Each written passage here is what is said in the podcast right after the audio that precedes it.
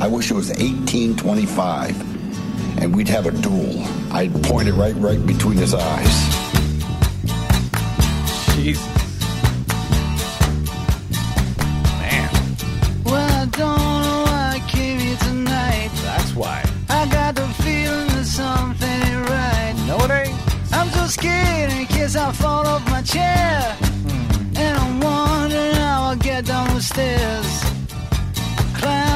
The left of me, jokers to the right. Here I am, stuck in the middle with you. I am. Yes, I'm stuck in the middle. From Pacifica. Radio in Los Angeles, this is the BradCast as heard on KPFK 90.7 FM in LA, in Oregon on 91.7 FM KYAQ on the Central Coast and 106.7 FM Queso in Cottage Grove. On 93 FM WLRI in Lancaster, Pennsylvania, in Hawaii on 88.5 FM KAKU, the voice of Maui. On WGRN 94.1 FM in Columbus, Ohio, 102.9 FM WLPP in Palenville, New York, and in Minneapolis, St. Paul on AM 950 KTNF, the progressive voice of Minnesota. And yep, streaming coast to coast and around the globe on the Progressive Voices channel, Netroots Radio, Indie Media Weekly, FYI Nation, NicoleSandler.com, Radio Free Brooklyn, GDPR, Revolution 99, Detour Talk, Radio Monterey, and Radio Sputnik, among others. Blanketing Planet Earth five days a week. I'm Brad Friedman, your friendly investigative blogger, journalist, troublemaker, muckraker, and all around swell fellow, says me from bradblog.com. Thank you very much for joining us today. Want to get to a story here right at the right at the top of the show that I had actually hoped to, to do yesterday, but we sort of had to put it off with uh, some some breaking news on our previous broadcast. That's going to come up momentarily. A little bit later uh, in our broadcast, uh, the Green News Report and Desi Doyen is back again. Oh, don't say yay. Why not? You're just happy that uh, it's another Green News Report day, aren't you? Yes, yeah. yes. Uh, with uh, and a good one, in fact, with with some good news, eh, which never, ever, almost ever happens in the Green News Report, uh, including a sweeping. Uh, climate change law out here in that has just been passed uh, out here in California, which of course means absolute ruin for the Golden State we might as well just start uh, collecting unemployment now. Turn off all the lights because the power is going to be shut down. You know how these things. Everybody go. should dress in burlap sacks. Yeah, oh, yes, might it's- as well. It's a horror. It's yes. a horror. So we'll have news on that horror in the Green News Report as well. Uh, Obama, uh, President Obama has created now the world's largest protected marine sanctuary. Yep. Uh, off of Hawaii. off of Hawaii. I won't ask you to pronounce the name of this new national uh, marine sanctuary. You Thank can you. practice it uh, so you get it right in the Green News Report, but. Um, pretty cool. Uh, it, it will be huge. It will protect uh, a, a lot of the uh, ocean and the the animals that exist nowhere else in the world except for this area. Uh, and of course, that is something. This uh, federal land grab. It's he's a land grabber. In this case, I guess a w- ocean grabber, water grabber, Yeah, uh, yeah. coral reef grabber. I don't know. Uh, but if it was up to Maine's Governor Paul LePage, he would have President Barack Obama arrested and executed for that. wow. Yeah, he he would. Now he hasn't said as much specifically about uh, Barack Obama, but he has said uh, similar things. Now we have, and, and I'll give you an idea here. This is what I wanted to get into yesterday. We're going to get into it today because we have long been report. I don't want to say, hey, we called it. We called it. Uh, on uh, Governor Paul LePage of Maine, but we did call it. Uh, for years now, I've been writing about him, describing him as probably the dumbest and worst governor in U.S. history. And it was close for a while between him and Arizona's Republican Governor Jan Brewer. But now that she's out of office, boom, hands down, it is now Governor Paul LePage, the dumbest governor in the nation and maybe the worst governor in the nation's history been reporting on him for years. As early as uh, 2011, we took notice of Paul LePage uh, just after he took office, and he ordered the removal of uh, of a mural from the state state's Department of Labor because it was too pro uniony or something, as we wrote back at the time. Uh, that and other Tea Party ish behavior by that uh, then new governor in Maine resulted in a bunch of senators from his own party, a bunch of Republicans from his own party, publicly saying, Hey, do you mind? Can you tone it down a bit? They actually wrote an op ed at the time, back in 2011, the Republican legislators to their new Republican governor saying, uh, pointing out a bunch of these incidents that took place shortly after Paul LePage took office. Uh, saying at the time in that op-ed, quote, were these isolated incidents, we would bite our collective tongues. But unfortunately, they are not isolated, but frequent. Therefore, we feel we must speak out. That was right after he took office. That was 2011. That was right after he took uh, his first term of office. In 2013, we highlighted the brain trust that is Paul LePage as he was actually celebrating the melting Arctic. Remember this, Desi Doyen? He was uh, on the premise that it had opened up the Northern Passage as a shipping lane for Maine. Yes. Uh, and that Maine would be perfectly poised to be a port for all Correct. of these, all this new traffic. Yes, never mind that at the time, uh, in addition to global warming, uh, not only opening up the northern passage through the Arctic, but it was also threatening the entirety of human civilization and continues to to this day. But uh, it was already at that time posing a, an immediate danger to Maine's maple uh, syrup industry and to its ship, uh, its uh, shrimping industry, among others. So he was celebrating this even while it was actually hurting Maine. Oh, and the lobster industry too. Right, exactly. He said at the time, uh, everybody looks at the negative effects of global warming, but with the ice melting, the Northern Passage has opened up he said, according to the Bangor Daily News at and the your time. whole your food supply, you know, that's a secondary concern. But the biggest clue, frankly, uh, for me, was also sort of environmentally related when it came to uh, uh, Paul LePage.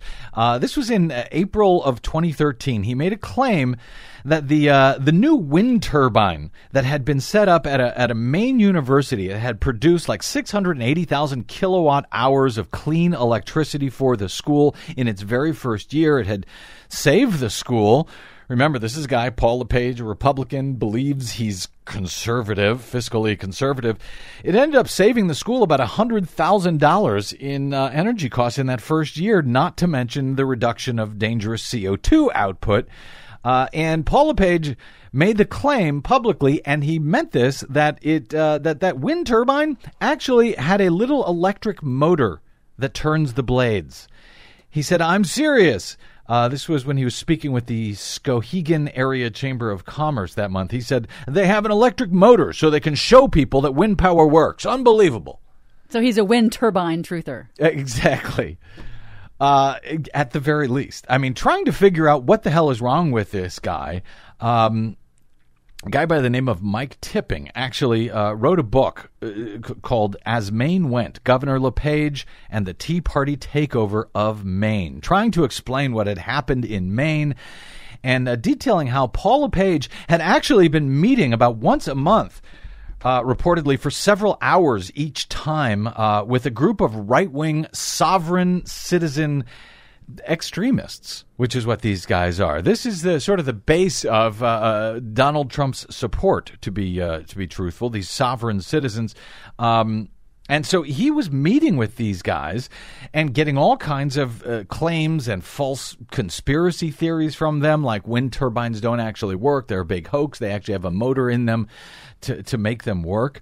At the time, the Portland Press Herald wrote a follow up article uh, about Mike Tipping's book and about, uh, you know, Maine being one of the first in the country to sort of go full Tea Party in there uh, after that uh, 2010 election where LePage was was elected, and they wrote that um, in that follow up article in, in, response to the uh, to, to, Mike Tipping's book uh, that LePage's press secretary Adrian Bennett did not address why Paul LePage met with the uh, group of sovereign citizens eight times, why a county sheriff was asked to look into their demand.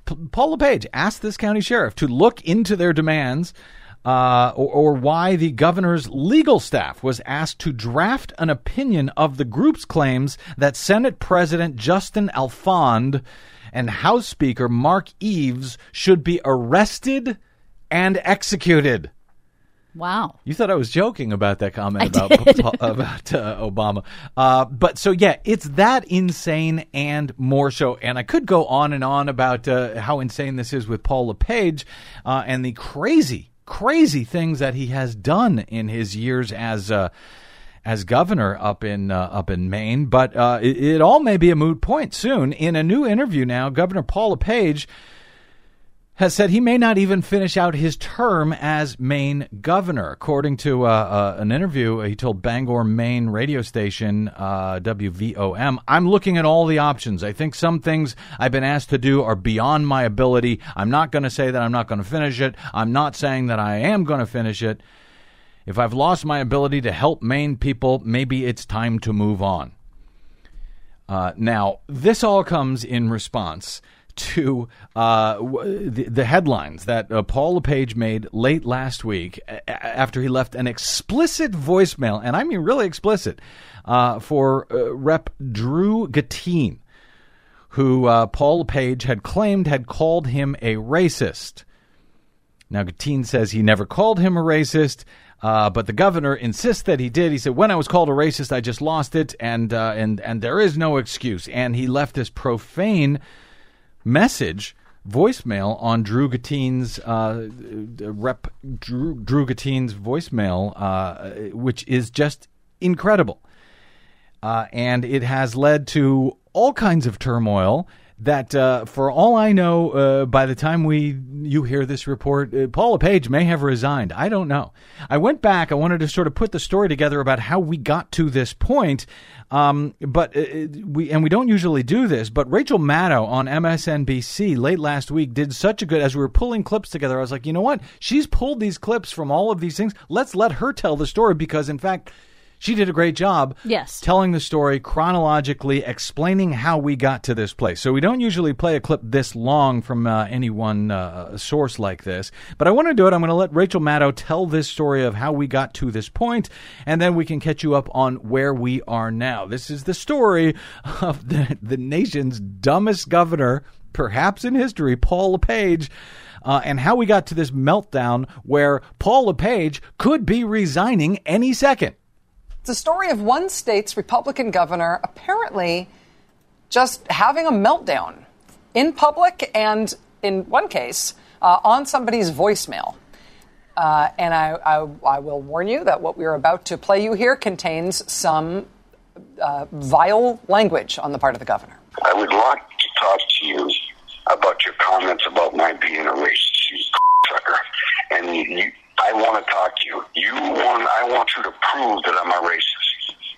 I've spent my life helping black people, and you little son of a bitch, socialist sucker, you, I need you to, this freaking, I want you to record this and make it public because I am after you. Thank you. Thank you. it's always polite when you're calling somebody that to make sure you tidy things up with a polite. This is Maine Governor Paul LePage, who left that voicemail for a Maine state lawmaker. Uh, but if you want to know beyond that where this came from, uh, let's just do this chronologically for a second. This is by no means an exhaustive catalog of Governor Paul LePage and his controversies and fights and even his public swearing. That would take way too long. Uh, but in order to understand what's going on here, I think the easiest place uh, to see this starting um, is here. Guys that the name D Money, Smoothie, Shifty, uh, these type of guys that come from Connecticut, New York. They come up here, they sell their heroin, then they go back home. Incidentally, half the time they impregnate a young white girl before they leave. Governor Paul LePage uh, speaking at a Maine town hall in January. Those comments led to some nationwide headlines about these racially charged remarks from the governor. Uh, and so the next day, Governor LePage called a press conference to offer this non apology apology. Instead of saying Maine women, I said white women. If you go, and, I'm not going to apologize to the Maine women for that, Because if you go to Maine, you will see that we're essentially 95% white. If you want to make it racist, go right ahead, do whatever you want. I never said anything about white or black on traffickers. What are they, black? I don't know who they are. I just read the names. Paul LePage insisting that he did not mean to imply that D Money, Smoothie, and Shifty had any particular racial specificity. Uh, that explanation did not last long, though. The governor soon clarified that, yes, in fact, he was talking about black guys named D Money, Smoothie, and Shifty. I had to go screaming from top, top of my lungs about uh, uh, black dealers coming in and doing the things that they're doing to our state. The top of his lungs, he had to go screaming about the black dealers impregnating the white, the white girls of Maine. that was how Maine Governor Paul LePage kicked off this year, 2016. And this current crisis that he finds himself in now, which tonight is leading to pretty widespread calls for his resignation. It's actually led to some public calls that he should get psychological help. Uh, this crisis that he's in tonight um, comes from this same issue area. Paul LePage once again going on a tear about how dangerous, uh, basically how dangerous he finds black people on the basis of their race. This Wednesday at a town hall in the town of North Berwick, Maine, uh, Governor LePage informed the audience that, quote, I've been collecting every single drug dealer who has been arrested in our state. I will tell you that 90 plus percent of those pictures in my book, and it's a three ringed binder, are black and Hispanic people.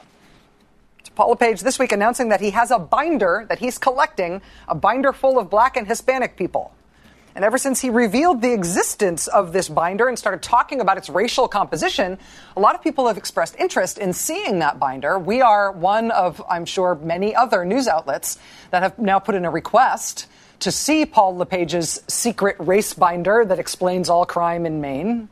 Even though the governor clearly started this, the pressure that has resulted from the news coverage of that pronouncement from him, uh, it does seem to be getting to him. Let me tell you something black people come up the highway and they kill neighbors. You ought to look into that. Governor, we're not trying to get into a battle. We just You're want to see the bunch of people. You make me so sick. It's him talking to State House reporters who were questioning him about his remarks. That was yesterday.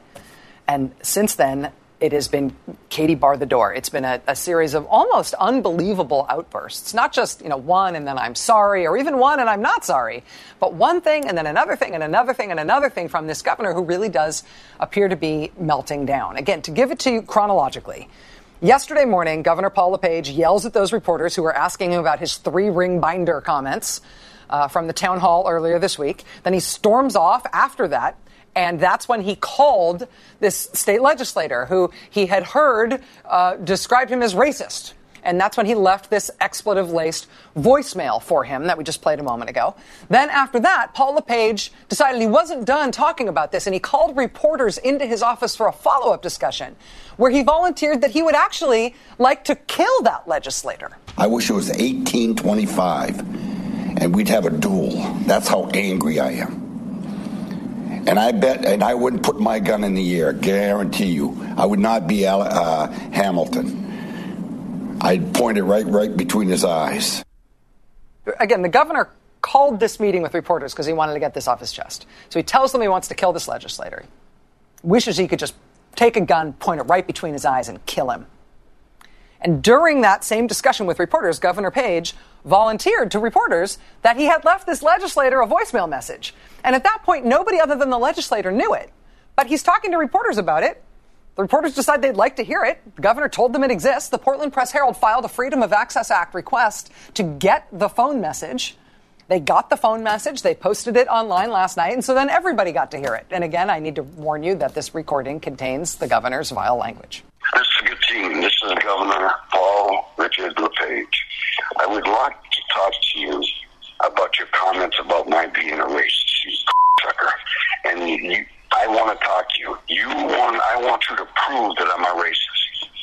I've spent my life helping black people, and you little son of a bitch, socialist sucker, you, I need you to, this freaking, I want you to record this and make it public because I am after you. Thank you. So that was last night that that was made public. For the record, um, the legislator who Paul LePage is uh, so angry with this and is swearing at in this voicemail says that he never called Governor LePage racist. He says that he, he said that Governor LePage's racially charged comments on the drug problem in Maine were not helpful toward finding a real solution to the problem. That is what caused this response from the governor. Uh, today, Paul LePage went back to the press and decided to keep talking about this. He explained to reporters today that he's not apologizing for anything he's done or said. He wants you to know who the people of Maine should think of as the enemy at this point. Like, like in a war, the people you shoot, he wants to be very clear about that. When you go to war, if you know the enemy, the enemy dresses in red and you dress in blue, you shoot at red, don't you? Ken, you, you've been in uniform. You shoot at the enemy. You try to identify the enemy.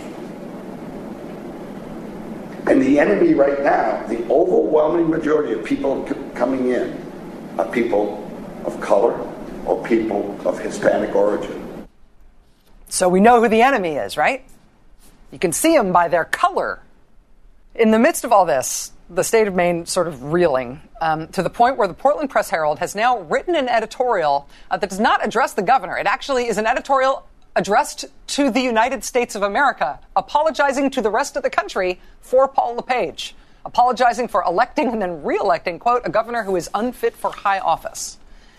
Now, in the midst of what is going on in Maine, I think less noticed is the fact that Paul LePage did actually offer to resign as governor in his most recent tirade to the press this afternoon. It was a conditional offer to resign, but he did make an offer.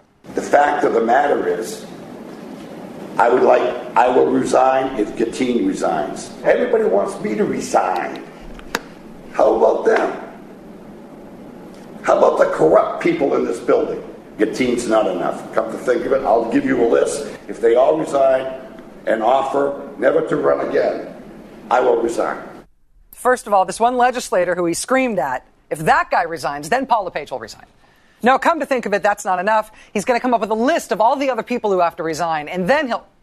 It does seem like a lot of people in Maine do want Paul LePage to resign right now. You know, in the middle of one of his earlier controversies, Governor LePage previously said that he would resign as governor if enough regular people in Maine wrote to him and asked him to resign. You might remember we filed a Freedom of Access Act request for those letters to Paul LePage, asking him how many letters he got when he said he would resign if he got enough letters. We actually found that the people of Maine were very enthusiastic about asking him to resign. There were tons and tons and tons of these letters. So I think if he got that many letters and he still didn't resign, I think there's no reason to take him at his word that he will go, even if these Democratic legislators go. Uh, but Democratic legislators are now explicitly Uh, asking him to quit. They're calling for him to resign the governorship. And they're also calling for him to get some help. It is time for a political intervention with Governor LePage. And a political intervention means that our sensible and Republican, our sensible and thoughtful Republican friends come together with us to do one of two things to either make sure that Governor LePage gets the help that he needs, because this kind of behavior is not normal behavior. It is not just not what we expect of our chief executive or governor, it's also not what we expect of any human being who is functioning, functioning normally in society. So we expect them to come together with us to either get him the help that he needs or to remove him from office. Democratic system majority leader there asking for Republicans to join with Democrats, uh, not just in, uh, I guess, calling the governor out for what he's doing, but specifically saying that uh, they want Governor LePage to get the help that he needs. Uh, and if he can't get the help and the needs to, that, that they need to get him out of office, either by encouraging him to quit or by removing him from office.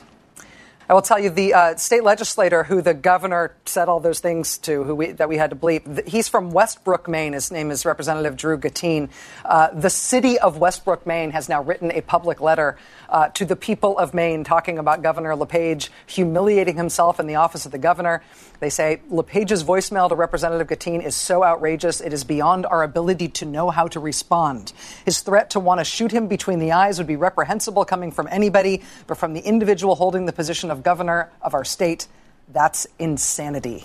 Insanity indeed. That was Rachel Maddow late last week talking about uh, Paul LePage, uh, who, we have, who we have been covering, and I'm glad to see that it's finally getting some national notice because we've been covering Paul LePage for I don't know how many years and his insanity. There he is, uh, late last week. Uh, Rachel Maddow on MSNBC pulling all of the uh, all the chronological history together on this latest incident that is leading to this meltdown, where the governor is now wishing he could shoot a state legislator in the head, and oh, he's not racist in the same way I guess that Donald Trump is not racist. He just thinks, uh, you know, that, that, as Trump does, uh, that they're all black people are living in poverty and they live in war zones and the majority are drug dealers with no job, etc.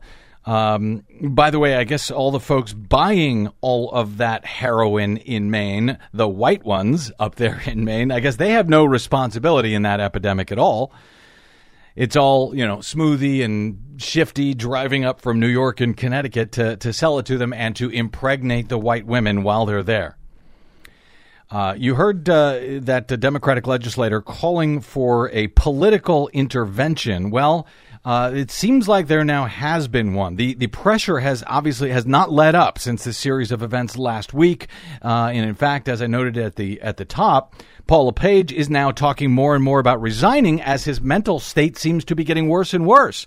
Earlier this week, he announced that he would be holding a town hall in Westbrook, Maine which is the town represented by uh, um, uh, Representative Drew Gattine, the one who uh, he had left that profane voice message for.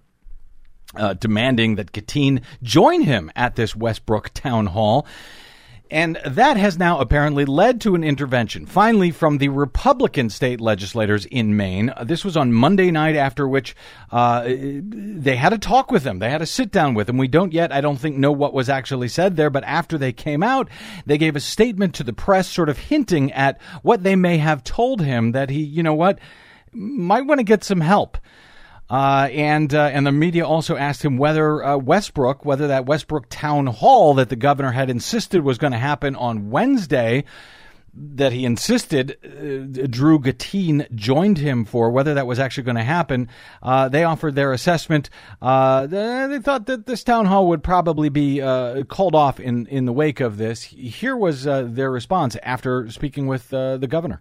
I don't think he was totally shocked that uh, that we're concerned about what's going on, and I, I think we were pretty clear in our you know disappointment and expectation for um, some changes. And uh, that's again, he's going to talk to some folks that he, he trusts, that he knows, reach out to, to some folks and talk to his family, and then uh, we'll have another conversation. What are your thoughts on his town hall meeting scheduled for Wednesday in Westbrook? Well, I don't know uh, if he'll follow through and have that, or you know, I mean, I think the reality is that meeting's going to be canceled. So the reality is that it's going to be canceled because whatever the hell he's going through, whatever the hell Paul LePage is going through, uh, this town hall is not in the offing. At least that's what these Republicans who are stepping in and trying to save the day and talk this guy off the ledge. Now, mind you, uh, Maddow had uh, cited this uh, this editorial board, this op-ed uh, from the editorial board at the Portland Press Herald, which reads: "Dear America, Maine here. Please forgive us. We made a terrible mistake." We managed to elect and re-elect a governor who is unfit for high office. He has a gruff exterior and a blunt way of talking that some of us find refreshing, but he has shown again and again that he governs governs by grudge and uses his power to beat up on people who cannot fight back. They conclude by saying, as a famous Mainer once said, quote, rejecting the conventions of political correction, correctness is different from showing complete disregard for common decency. Those words were from Senator Susan Collins of Maine in her denouncement of Republican presidential nominee Donald Trump. Like Trump, the paper says, LePage is a repeat offender. It would be nice to think that LePage would reflect on what he says and learn from these incidents, but he, appear, uh, he appears to be completely incapable of change, they say. He will probably blame the media for any embarrassment that he suffers. On the bright side, America, they write, LePage isn't going to be governor forever. And when his successor takes office in 2019, Mainers of all political parties will have to work together to fix the damage he has done to our reputation. Until then, please accept our apology. We'll try to not do it again. But here's the thing none of this is new in regard to Paul LePage. As I said, we've been reporting it for years. We reported a lot in 2014 when he was up for reelection. He had been out of his mind for years by then, as we noted, uh, you know, at the top of the show. So how did he get elected in the first place in 2010? Well, it was a big Tea Party year that year, obviously. But after all the madness of his first term, how can it be that the candidate was reelected? That otherwise sensible folks in Maine asked for a second helping of this guy back in 2014. The answer: third parties. Paula LePage became the governor in 2010 with just 37.4% of the vote because his opposition was split by two different candidates. And then again in 2014, he won his second term by just 37.6% of the vote. So the vast majority of Mainers are in fact sensible, and they did in fact vote against Paul LePage. But his opposition was split across uh, uh, two different voters. And so that is a danger that can be posed by third parties. It's something to think about, by the way, when deciding who you might want to vote for this year in November in the presidential election or in any other elections. We don't tell people who to vote for or who to not vote for.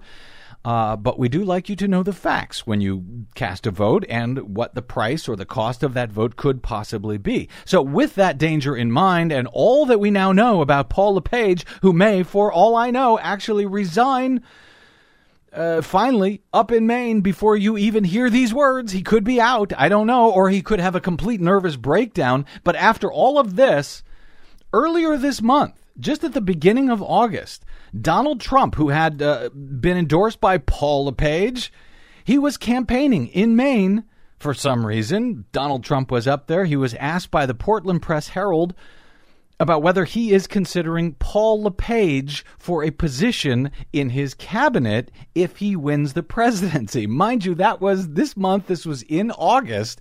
After all of this other stuff that we've, we've been talking about this whole show, after all of these years of craziness from Paul LePage, Here's the Press Herald asking Donald Trump uh, if uh, Paul LePage is going to come on board. Speaking of Governor LePage, do you foresee uh, any uh, space in your cabinet for him?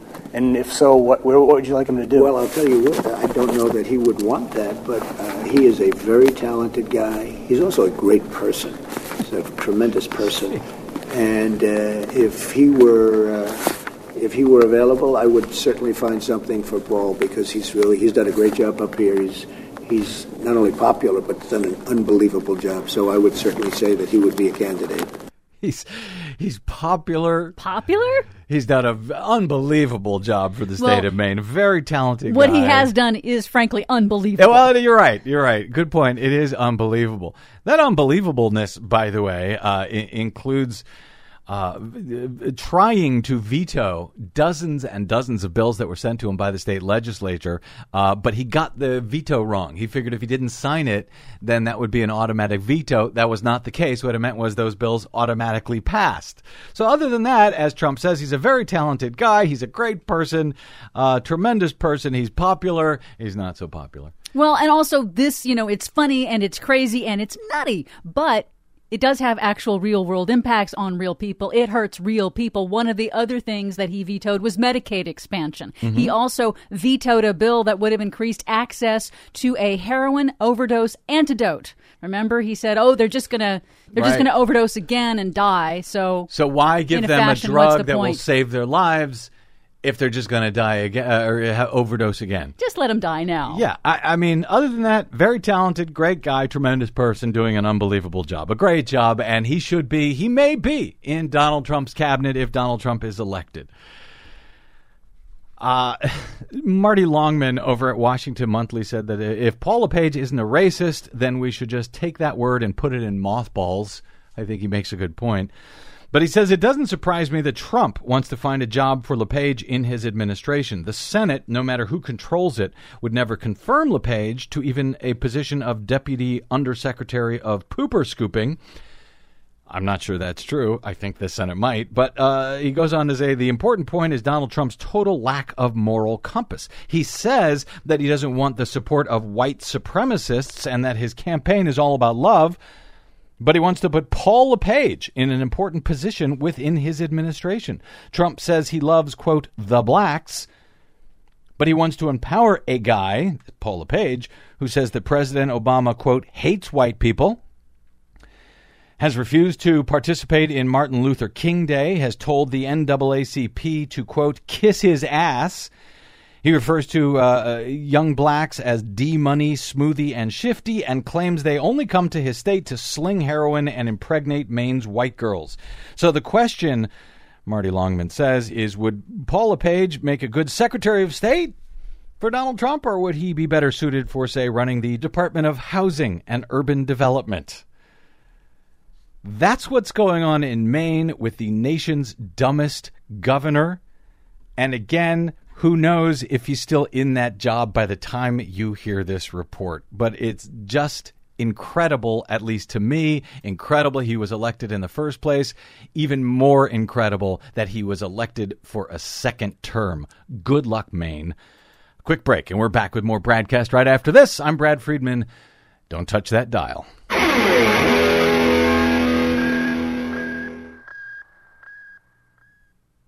Hey, this is Brad. Do you enjoy your non corporatized, commercial free broadcast? Yeah, me too. But we need your help to stay that way.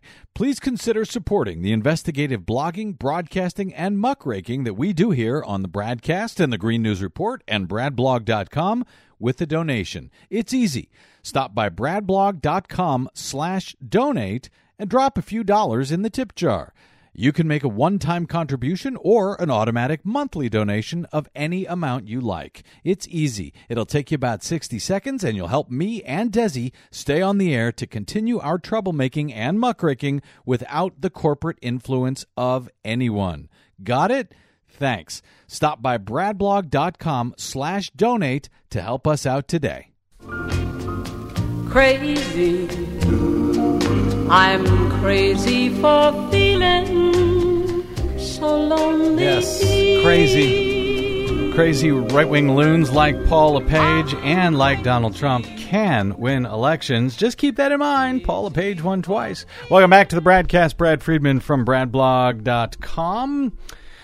Uh, well, where are we here? I've I've completely lost my place. That's how crazy this is. Yes, Apple. Apple uh, must pay up to four and a half billion dollars in back taxes to Ireland. That uh, today the Euro- European Union officials have announced on uh, on Tuesday morning they're ordering the company to pay fourteen and a half billion dollars. That's uh, technically about 13 billion euros in uh, in back taxes plus interest, uh, another 6 billion euros to the government of Ireland. Uh, and I'm not going to get into this. A lot of people are covering this today. I'm not going to get into the stories as to why, but essentially, this is to uh, the European Union uh, has a, commission to make sure that all of the members of the uh, European Union don't compete with each other by offering you know lower taxes than the next state over and making it impossible for uh, for the states to compete.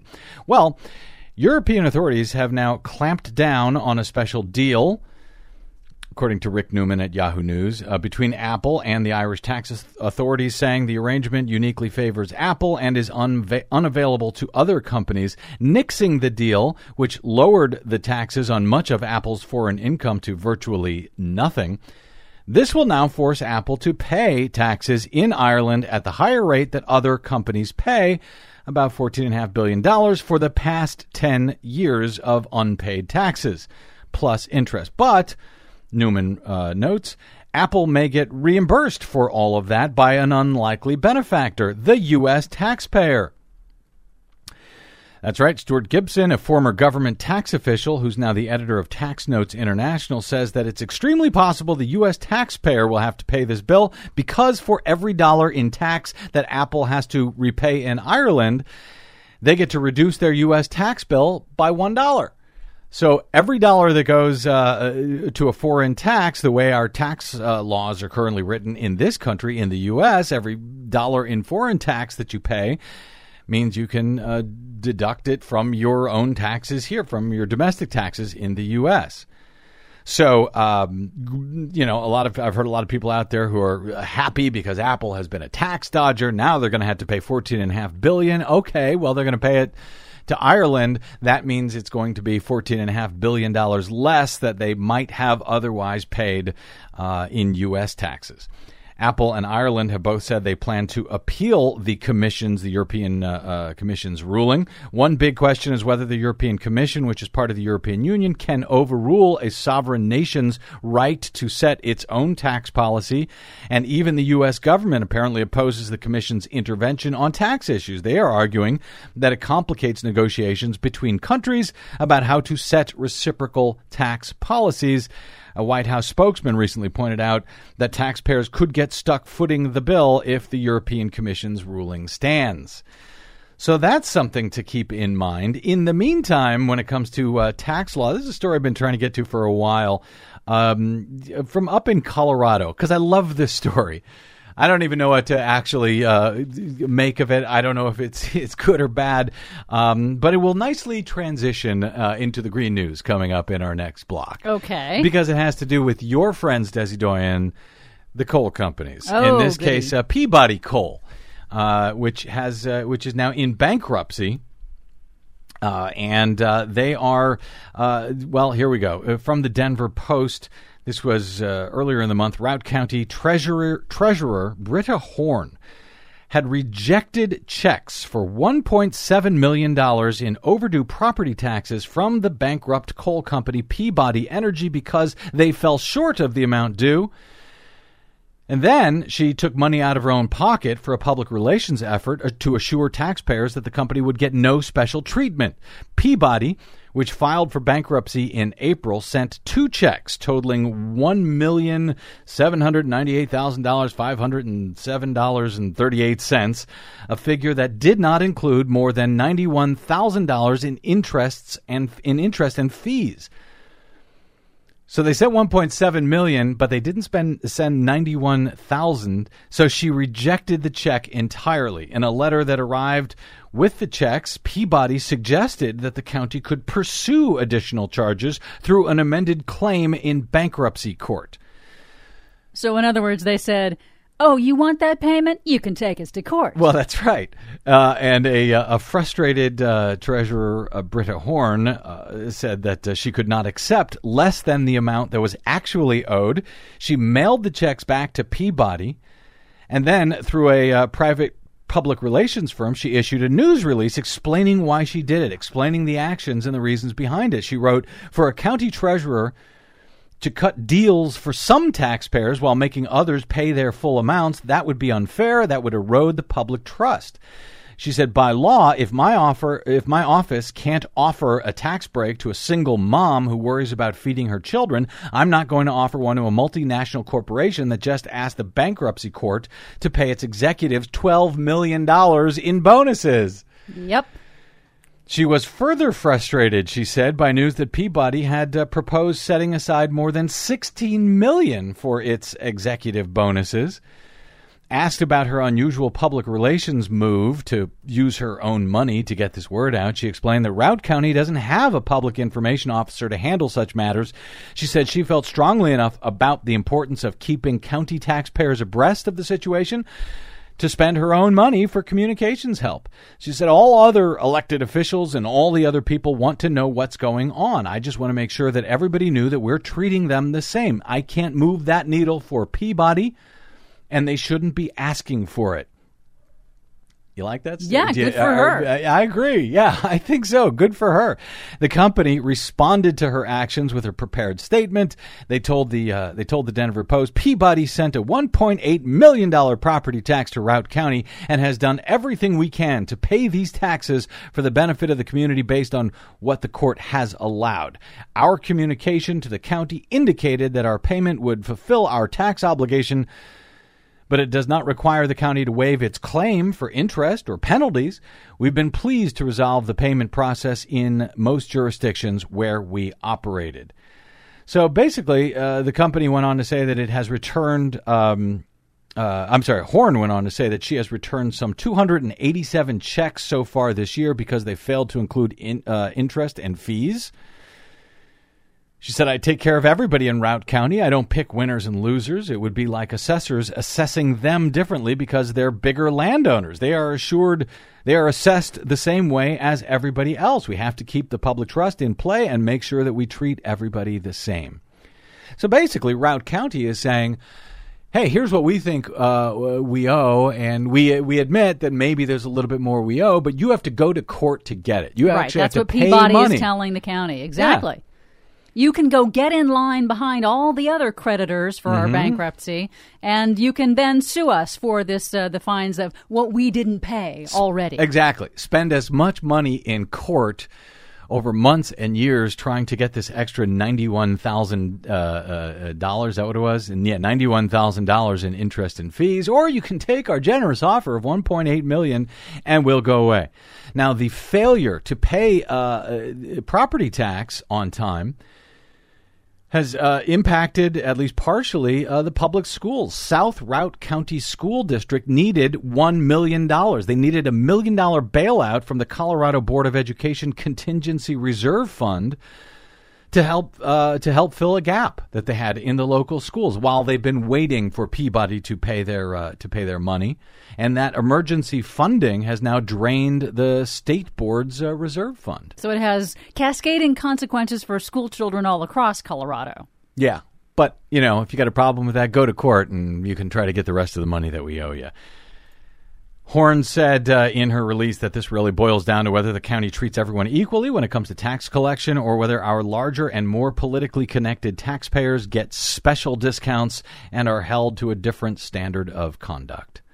Good for her. Yeah, definitely Good, good, for, her. Routt County Treasurer Britta Horn. And you know, this is part of this larger move in the coal industry for these really huge coal companies to declare bankruptcy as a technique to Mm-hmm. shed obligations that they don't want anymore. You Mm-hmm. know, they can legally declare bankruptcy. They can legally spin off a uh, their their pension obligations to a new subsidiary and let that one uh, Mm-hmm. declare bankruptcy, and then they don't have to pay because they can get the bankruptcy court to agree that they are no longer liable for uh, retired health care, pen- retired health care for for miners, uh, their pensions, for current health care, for current miners. You know, this is this is a, a perfectly legal way to get out of their lo- obligations. And at the same time, while they're getting rid of those pensions for the actual miners, uh, they're setting aside $16 million for executive bonuses within the same package. Right.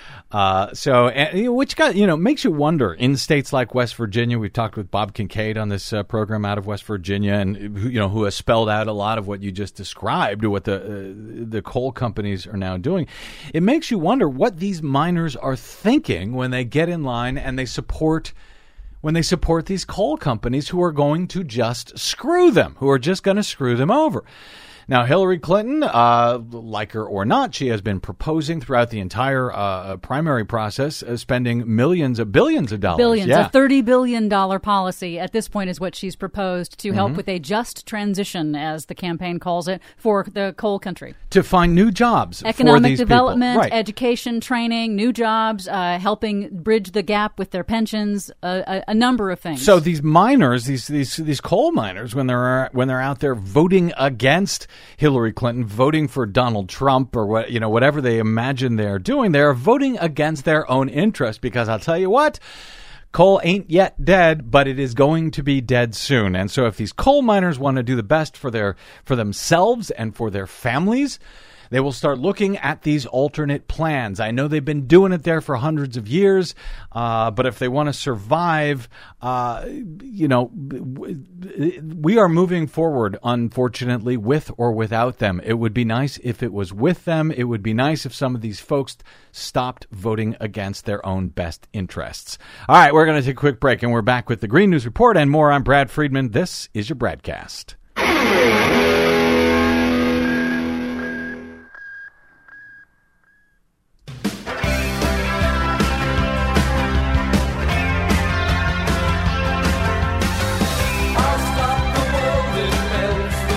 Welcome back to the Bradcast. Brad Friedman from BradBlog.com. All right, I want to get straight into our uh, latest Green News report because A, it's got some good news and maybe it'll cheer us up, and B, I got a, a quick follow up that I want to see if we have time for it after the end. So let's get to it. Our latest Green News report. You asked what the, the issue is. There's too many to to list. The Standing Rock Sioux tribe takes a stand against massive new oil pipeline. Environmentalists, lawmakers, and oil and gas companies fought tooth and nail over this one. In the end, Governor Jerry Brown got his way. California passes most sweeping climate change law yet. Evacuations in West Virginia after leak of deadly chlorine gas. Plus, Obama creates the world's largest protected marine sanctuary. All of those stories and more straight ahead. From BradBlog.com, I'm Brad Friedman. And I'm Desi Doyen. Stand by for six minutes of independent green news, politics, analysis, and snarky comment. We didn't cover this story about the floods until it became political either. I told you Fox News was going to go down the tubes as soon as Roger Ailes left, admitting an error on air? What the Fox? This is your Green News Report.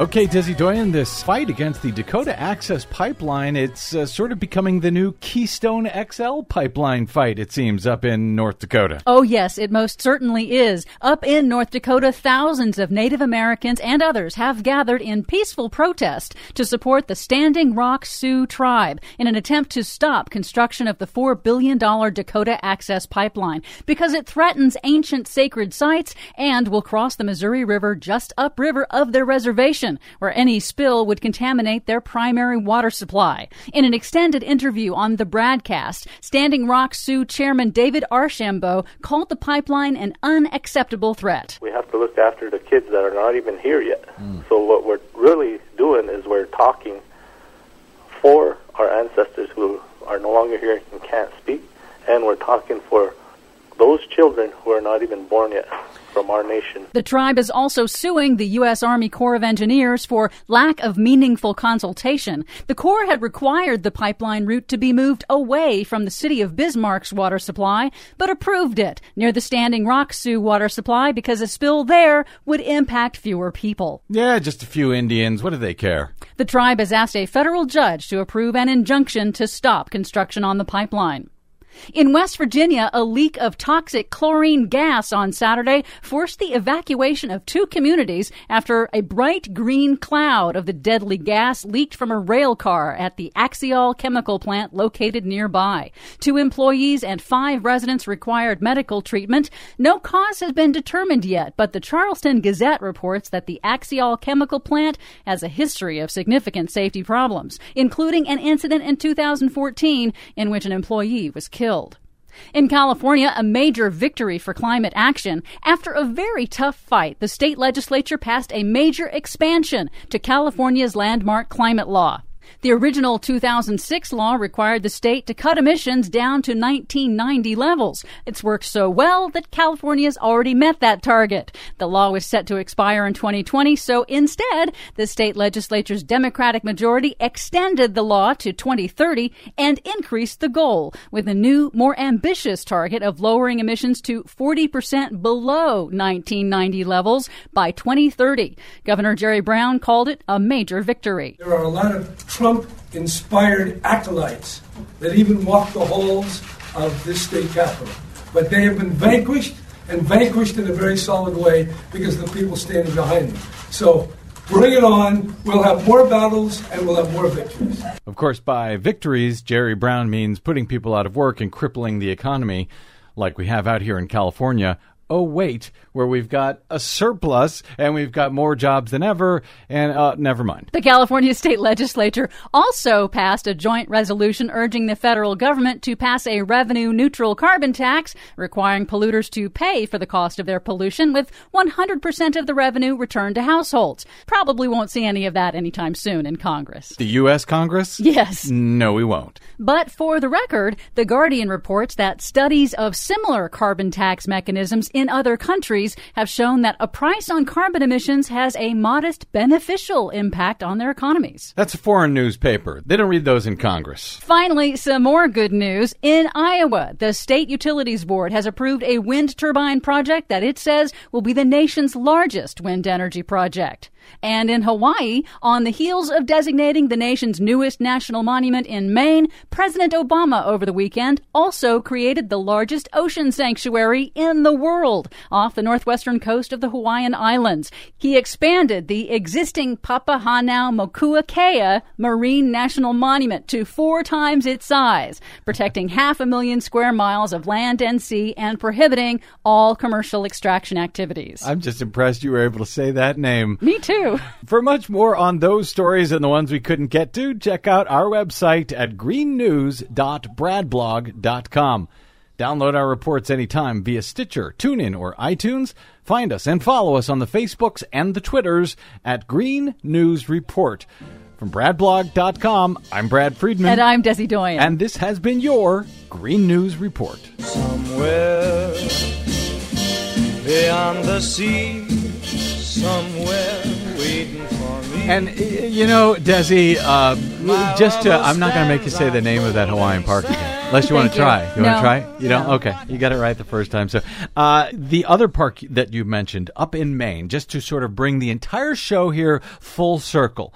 That's nearly 88,000 acres, and it was a gift. It was donated along with a $40 million endowment so that that part of Maine's pristine North Woods could be protected forever as a, as a national park. The Katahdin, is that how you say Yes. it? Katahdin uh, Woods and Waters National Monument that Barack Obama has just declared under the Antiquities Act to be a national monument. But the people of Maine, at least those who live around there, uh, according to a report in the Washington Post earlier this year, did not want it, or at least some of them They were did. divided about They it. were divided about this. Yeah, it, this was a gift from Roxanne Quimby, the wealthy co-founder of Burt's Bees. She's been trying for more than a decade to give away this land and this money up in uh, uh, an area of New England. Uh, the paper writes where shuttered paper mills have led to crippling unemployment, a shrinking population, and where distrust of the federal government runs as deep as the rivers and streams. These are the kind of people who uh, elected Paul LePage Yeah, as, uh, as Maine governor. We don't need you here. One man at a packed public meeting last week shouted at National Park Service Director Jonathan Jarvis. So this fight has going on forever as this woman was trying to give away her land and give $40 million that would go into the, essentially into the community there. It's been described as a once in a century gift. But this goes all the way back to the 2000s when the, the, this money that uh, and this land from this uh, woman Quimby from the uh, flush from the success of Burt's Bees, the skincare company famous for its lip balm. She had been acquiring these huge swaths of land near the uh, the state's highest peak, Katahdin, uh, and the uh, northern terminus of the Appalachian Trail. The Katahdin Area Chamber of Commerce endorsed the proposal. The Bangor Daily News backed it, saying the region needs new life. Oh yeah, the the tourism industry brings in billions of dollars every year. This would be an economic boom unique to this nation. It's printing money, one man said at one of the local gatherings, while another said this is an insult to the people of Maine. It looks like a backroom deal. I regard this as nothing less than a hostile takeover of our land. Them's Paul LePage's people, I guess, uh, looking a gift horse in the mouth. My thanks to our producer, Desi Doyen, and uh, to you for spending a portion of your day or night with us. If you missed any portion of today's show, download it for free at bradblog.com. I think Paul LePage would, uh, would appreciate that. You can drop me email on bradcast at bradblog.com. You can find me on the Facebooks and the Twitters at the Brad Blog. And for now, that is it. Until we meet again, I'm Brad Friedman. Good luck, Maine. Good luck, world.